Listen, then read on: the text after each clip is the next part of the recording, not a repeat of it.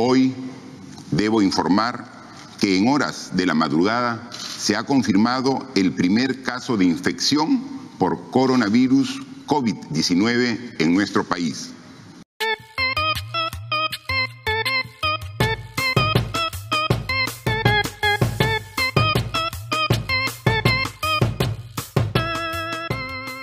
Radio BioI, un podcast de la Reserva de Biosfera Oxapampa Shaninka Yanesha, producido con el apoyo de la cooperación alemana.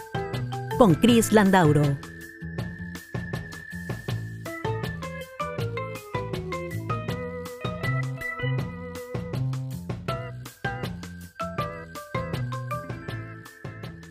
Bienvenidos. Durante cientos de años en Sudamérica, el cacao fue utilizado para elaborar una bebida amarga que era consumida por los propios productores locales. Pero cuando los primeros conquistadores descubren el fruto del cacao y se lo llevan a Europa, se modifica esta preparación y se inventa el chocolate. Las presentaciones más conocidas son el chocolate negro, el que lleva leche y el blanco. De ellos, quizás el más interesante es el oscuro o negro debido a su alto contenido de flavonoides. Los flavonoides son unos compuestos que tienen efectos antioxidantes y que además reducen la presión arterial. En resumen, diferentes estudios han demostrado que el chocolate es bueno para el corazón y en esta emisión conoceremos mejor cómo es la comercialización de unos que son elaborados con cacao proveniente de la BioI. Presentamos a continuación otra de nuestras pequeñas pero imprescindibles investigaciones. En este episodio hablaremos con Rosa Carhuamaca, especialista en chocolatería y gerente general de la empresa Quemito en Villarrica.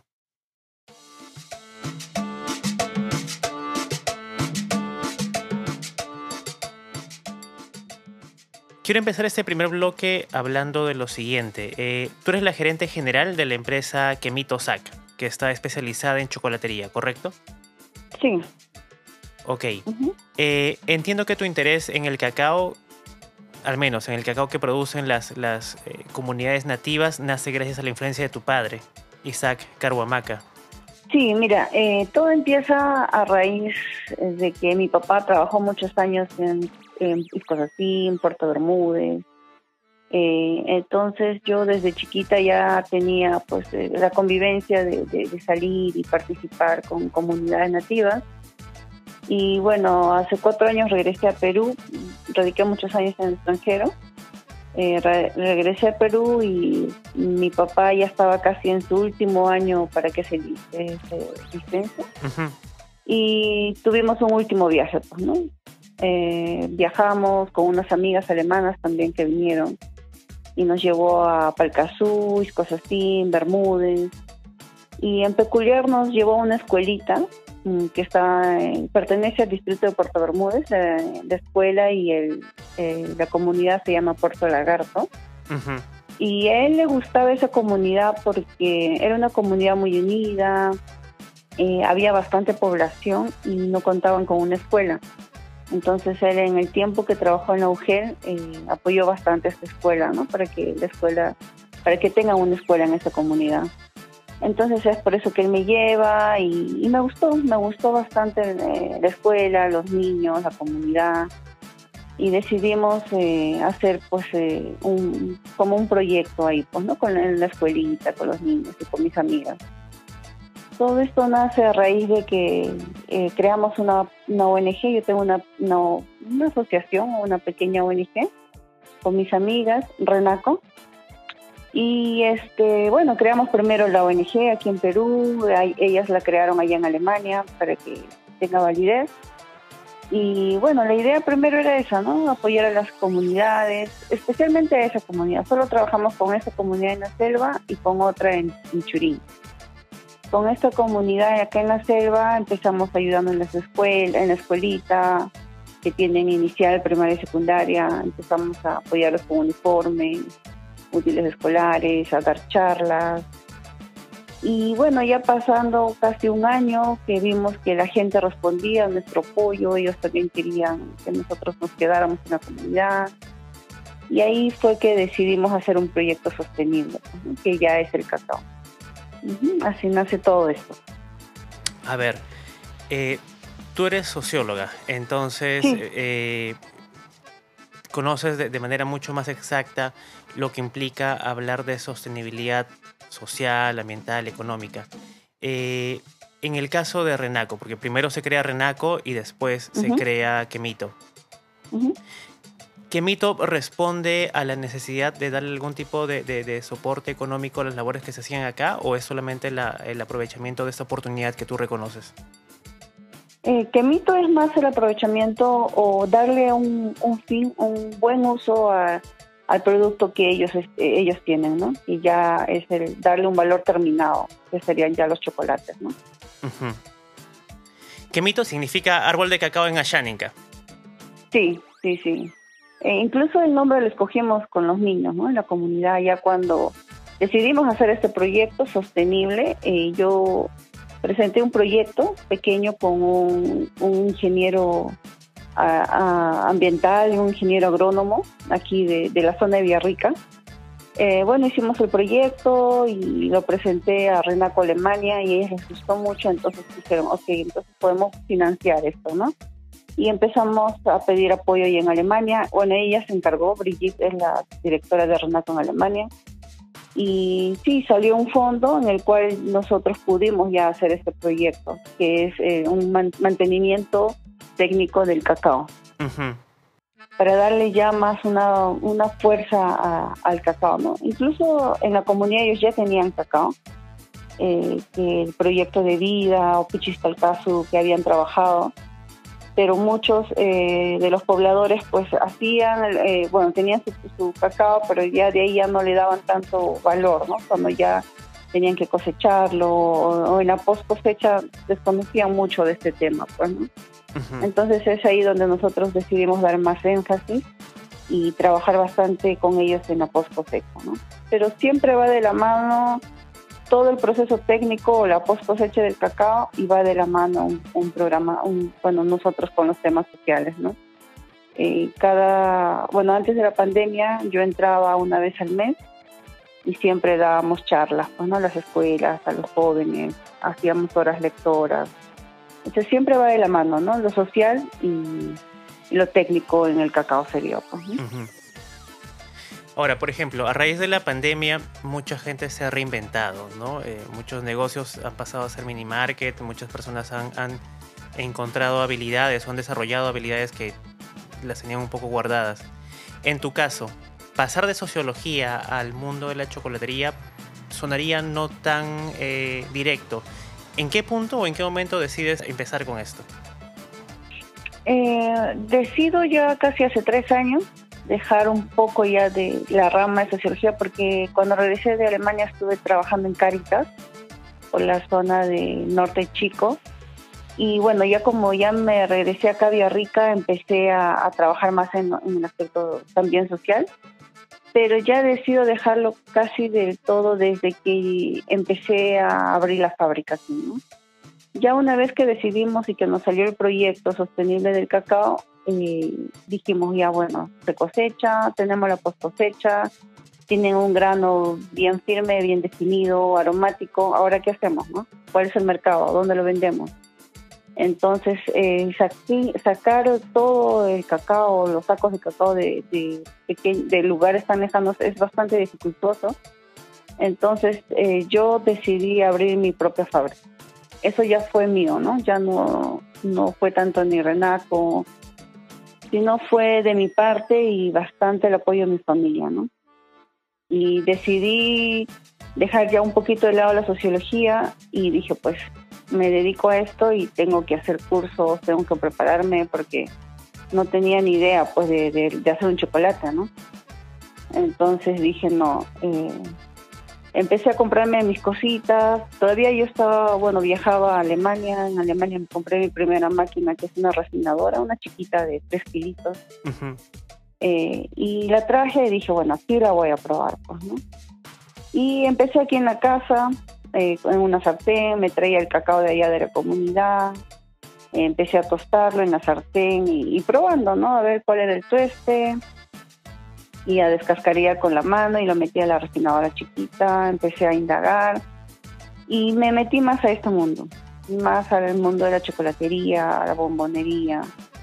Y el lado de sociología eh, lo dejé en el sentido de que tal vez ya no me estoy preparando más, porque siempre a mí me ha gustado hacer cursos, eh, hacer, eh, bueno, hacer diferentes cursos de referente a la sociología pero ya lo dejé por el mismo hecho que estoy más metida en, la chocolatería o bombonería, ¿no? Entonces más me dedico a hacer ese tipo de cursos, ¿no? Pero siempre va de la mano, creo yo. Siempre entrar a una comunidad y ver toda la realidad de todo tipo que uno encuentra, eh, entonces va de la mano, ¿no? Estamos ahí, los dos, no lo puedo dejar ni uno ni otro. Mencionaste que tú estudiaste chocolatería y bombonería fina en Alemania. Eh, ahora que tienes más experiencia en el rubro, ¿dirías que lo que te enseñaron afuera es similar a lo que se enseña acá? ¿O hay técnicas que no hubieras podido aprender adecuadamente en Perú? Es decir, ¿en, qué deberíamos mejorar como país productor? Mm, básicamente yo lo comparo más en lo económico. Hacerte un curso de chocolatería aquí en Perú es muy caro. Y bueno, a mí me, dio la oportunidad porque yo ya vivía en Alemania con domino el idioma, entonces me, mm, se me hizo un poco más fácil, claro, ¿no? Pero lo que nos falta aquí en Perú es darle más este valor agregado a nuestro propio producto que es el cacao, ¿no? Eh, la mayoría de los chocolateros profesionales casi todos se van a especializar al extranjero, ¿no? ¿Por qué? Porque aquí en Perú no hay una escuela definida que, solo aprendas chocolatería o solo aprendas pues, cosecha, todo referente al cacao, ¿no? ¿no? No hay una escuela aquí. Entonces la mayoría tienen que salir ahí en Argentina, hay una escuela muy buena también en Argentina, en México, acá en Ecuador, pero en Perú nos falta eso, ¿no? Sé que hay programas pero es muy diferente a pues a un instituto, ¿no? Donde te puedas especializar netamente en bombonería fina o chocolatería fina, ¿no?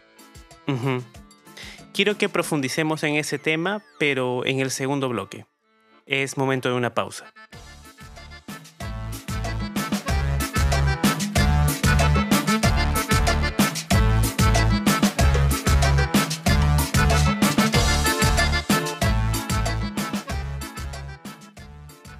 Bien, hay una cosa que no termino de entender.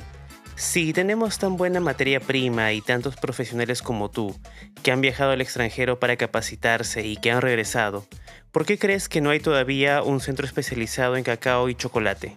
Mm, yo creo que por el mismo hecho que no le dan tanto valor al cacao. En el Perú nosotros mismos no damos mucho valor ni a los agricultores, no solo en el cacao, no referente a otros tipos de, y agricultores también, ¿no? No, no le damos tanto tanta importancia y siempre preferimos lo extranjero, ¿no? Es más, eh, yo aquí desde que abrí la fábrica tengo un pequeño museo, ¿no? Yo le llamo, bueno, mi fábrica se llama eh, Chocolatería Quemito. Y lo primero que hacemos cuando entra el turista o la gente que nos visita es primero enseñarles el árbol del cacao, la mazorca, el, el grano y todo el proceso hasta llegar a la barra, ¿no? Y muchos de ellos ni siquiera sabían pues que en el Perú crece cacao, ¿no? Oh. Todos, la mayoría me dicen, sí, pero el mejor eh, chocolate es de Suiza, el mejor chocolate es italiano, el mejor chocolate es belga, ¿no? Y siempre les preguntan, sí, pero ¿ustedes creen que el cacao crece en Bélgica? Sí, porque de allá viene el mejor cacao, ¿no?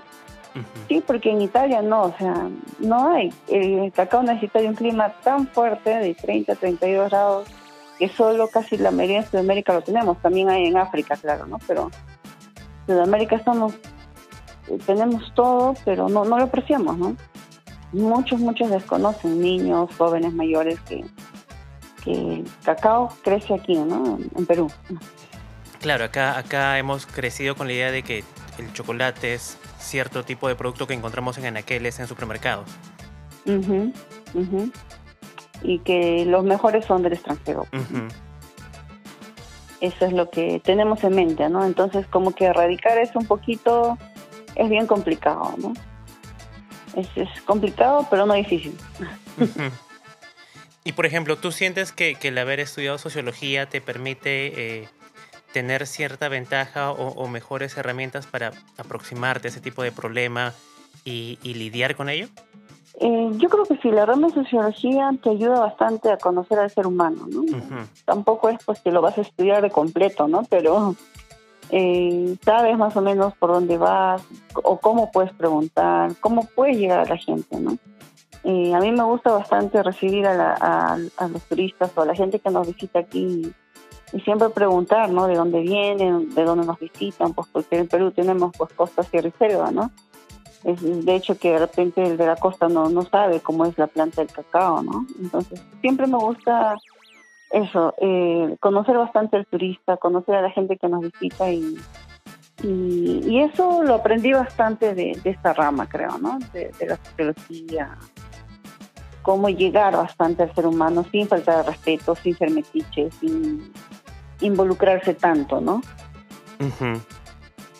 ¿Y en qué mito cuántas personas te acompañan? ¿Cómo está formado tu equipo de trabajo? Bueno, mira, eh, hemos crecido, pero hace cuando yo empecé recién hace dos años, somos una empresa muy joven, eh, empecé mi hermano y yo, ¿no? Mi hermano el último siempre me apoyó, desde el principio él me dijo, pues no, que sí. Eh, primero mi familia, un poco, mis papás no querían mucho, pues no, que me quede aquí en Perú, porque ya yo estaba haciendo mi vida en el extranjero, entonces era complicado para ellos, pues no, si ya me había ido, ¿por qué regresé? Como todo el mundo me dice, ¿no? Si estabas allá, ¿qué has regresado, no? Entonces, este, crecimos ahora porque ya tengo todo el apoyo de mi familia. Mis padres están felices, ahora ellos me apoyan. Y ahora ya en la planta somos cuatro, en la parte de la tienda somos dos personas, ¿no? En total somos seis. Y ya estamos trabajando ya perenne, ¿no? En la planta. Has mencionado algo muy interesante. Una gran parte de la población tiene la idea de que es bueno salir del país para estudiar o trabajar siempre y cuando no regreses. Es decir, si lograste vivir en el extranjero, se ve como algo malo el volver nuevamente a Perú. Se lo percibe como un retroceso, ¿no? ¿No te parece? Sí, sí. Y ese prejuicio se ataca hasta ahora. A mí, por ejemplo, me ataca hasta ahora. ¿no? Siempre que salgo y la mayoría me conoce, todos dicen, ¿pero por qué regresó? No? O comentan o te lo dicen, ¿no? Pero ¿por qué regresaste si estabas tan bien, estabas allá, estabas feliz? Entonces yo siempre digo, pero yo también soy feliz aquí, ¿no? O sea, la felicidad no te va a dar, pues así estés en la luna, ¿no? La felicidad lo hace uno, lo construye uno. Esa es mi forma de pensar, ¿no? Yo soy una persona muy sencilla que para mí las banalidades o, o tanto lo claro, el dinero siempre te da, te apoya, pero no, no me considero que tengo que ser millonaria como para ser feliz, ¿no? De poco se empieza y yo estoy feliz. Siempre que me, me dicen, ¿por qué? Porque mi felicidad está aquí, ¿no? Y si llega el momento que tengo que regresar, pues lo hago, me voy, vengo, entonces estoy feliz donde estoy. No tengo que irme a la luna para decir, ah, aquí sí soy feliz, ¿no? De alguna forma tu felicidad radica en que tú puedes elegir dónde estar, ¿correcto?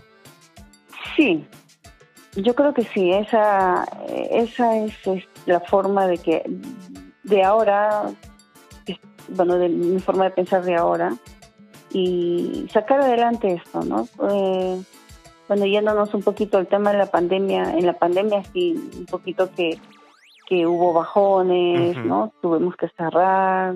A mí me da mucha más pena que hago ahora con, con la, la gente que me ayuda aquí, que hago con, con las donaciones que yo siempre doy, ¿no? Porque mito igual tiene un trasfondo social, ¿no? Nosotros siempre vamos a seguir apoyando a las dos comunidades, ¿no? Y entonces yo a veces sentía que cargaba mucho, ¿no? Entonces digo, ¿qué hago? No tengo hijos, pero sentía ese, ese peso, ¿no? Entonces dije, bueno, todos estamos así, ¿no? No soy la única. Siempre esa fue mi respuesta, ¿no? Había momentos que sí pensaba y decía, ya, ahora se cerró, ¿cuánto tiempo? No se sabe pero decía, pues no soy la única, ¿no? Se está pasando por todo esto, somos todos en el mundo, me vaya donde me vaya, voy a estar igual, ¿no? Entonces, este, siempre tuve presente los consejos o el apoyo bastante de mis papás, ¿no? A seguir y no rendirme. Dime, ¿y has sentido que es particularmente difícil ser mujer y empresaria aquí en el país? Sí, eso sí Esa es una labor muy fuerte a veces porque me pasa que cuando vienen señores, quiero hablar con el dueño, ¿no? Y yo salgo y como me ven pues toda chiquita, delgada, dirán, pues ¿y esta quién es? y yo siempre estoy en planta, o sea, a mí es difícil que me veas de repente, no sé, con tacos, bien vestidita, es difícil. Yo estoy en planta, yo, yo, yo veo todo lo que está adentro. Y sí, me ha pasado, ¿no? Me dice, ¿y el señor? ¿Y el dueño? Y salgo y me presento, pues, ¿no? Yo soy la dueña. O incluso ya me han dicho, eh, los dueños ya habrán muerto, ¿no? Me, dijeron una vez. yo no, yo soy la dueña. ¿Qué? Entonces, este, sí, es bastante complicado, pero yo creo que ahora eh, acá en Perú pues ya hay muchas mm, mujeres que están logrando hacer este tipo de, empresas o otro tipo de emprendimientos. ¿no? Has tocado un punto es complicado y difícil, sí, por el mismo hecho de que pues, todavía somos un país machista, ¿no? Pero tenemos que hacerlo, pues, ¿no? No podemos este, decir que somos machistas y no hacer nada, ¿no? Exacto, has tocado un punto central, te doy toda la razón. Hablemos un poco del, sistema productivo de la empresa. En promedio, eh, no, sé si manejarán estos números todavía durante la pandemia, pero ¿cuántos kilos de cacao procesan al mes? Ah, bueno, antes de la pandemia era más o menos al mes 300 kilos. En la pandemia casi nada. Y ahora a partir de agosto que hemos vuelto a subir, igual, ¿no? 300 a 400 kilos mensual, que es lo que eh, trabajamos con la comunidad, porque ellos nos abastecen de ese cacao. Y como ya ahora está quedando un poco chico, eh, el cacao, eh, estamos empezando a buscar otro, otro, otros proveedores, pero yo siempre quiero trabajar con pequeños productores, ¿no? Entonces estamos viendo eso, ¿no? El otro, bueno, pasando enero más o menos quiero viajar a Piura y conocer a pequeños productores, ¿no? Ya hemos conversado acá con productores de, Puerto Bermúdez y de Pichanaki, ¿no? Pero siempre me gusta un poco salir y ver otro tipo de cacao, otro tipo de trabajo, de post cosecha, ¿no? Conocer cómo manejan en otros lugares también. ¿Ustedes primero capacitan a los proveedores para luego incorporarlos o una vez que ya están incorporados les dan esos beneficios? No, primero con, bueno, con Puerto Lagartos siempre ha funcionado primero capacitación y después ya la cosecha, ¿no? Ahora queremos entrar con Pichanak igual, ¿no? Eh, capacitarlos, porque nosotros en mi equipo técnico también tenemos dos ingenieros especialistas ya en cacao. Entonces, eh, siempre vamos con ellos, ¿no? Y siempre vamos, hacemos eh, la prueba del corte para ver qué tipo de cacao es y si están de acuerdo ellos en trabajar con nosotros, ¿no? Bajo más o menos nuestras condiciones se podría decir, aunque suena feo, pero eh, nosotros queremos un producto sano, ¿no? Que no que no esté lleno de químicos. Entonces siempre por eso vamos a ver todo eso, ¿no? Perfecto. Vamos a seguir hablando sobre los tipos de cacao que procesan en tu empresa, pero en el siguiente episodio. Hoy nos hemos quedado sin tiempo. Espero que todos los oyentes puedan acompañarnos. Un abrazo.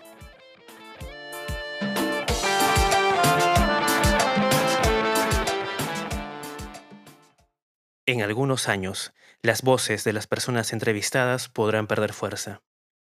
Sus historias, sin embargo, permanecerán invariables. Los invitamos a descargarlas y compartirlas. Pueden buscarnos en Facebook como Radio BOI o escribirnos a radioboi.yahoo.com. Esperamos sus comentarios. No olviden suscribirse. Radio BOI es producida por el equipo de Sudamerican Watchers, con la supervisión externa de Úrsula Fernández y Manuel Rojas. Ana Cristia Elías es nuestra directora de arte y junto con Arthur Pug supervisan la edición de sonido y la musicalización de cada uno de los episodios. Soy Chris Landauro. Gracias por escucharnos.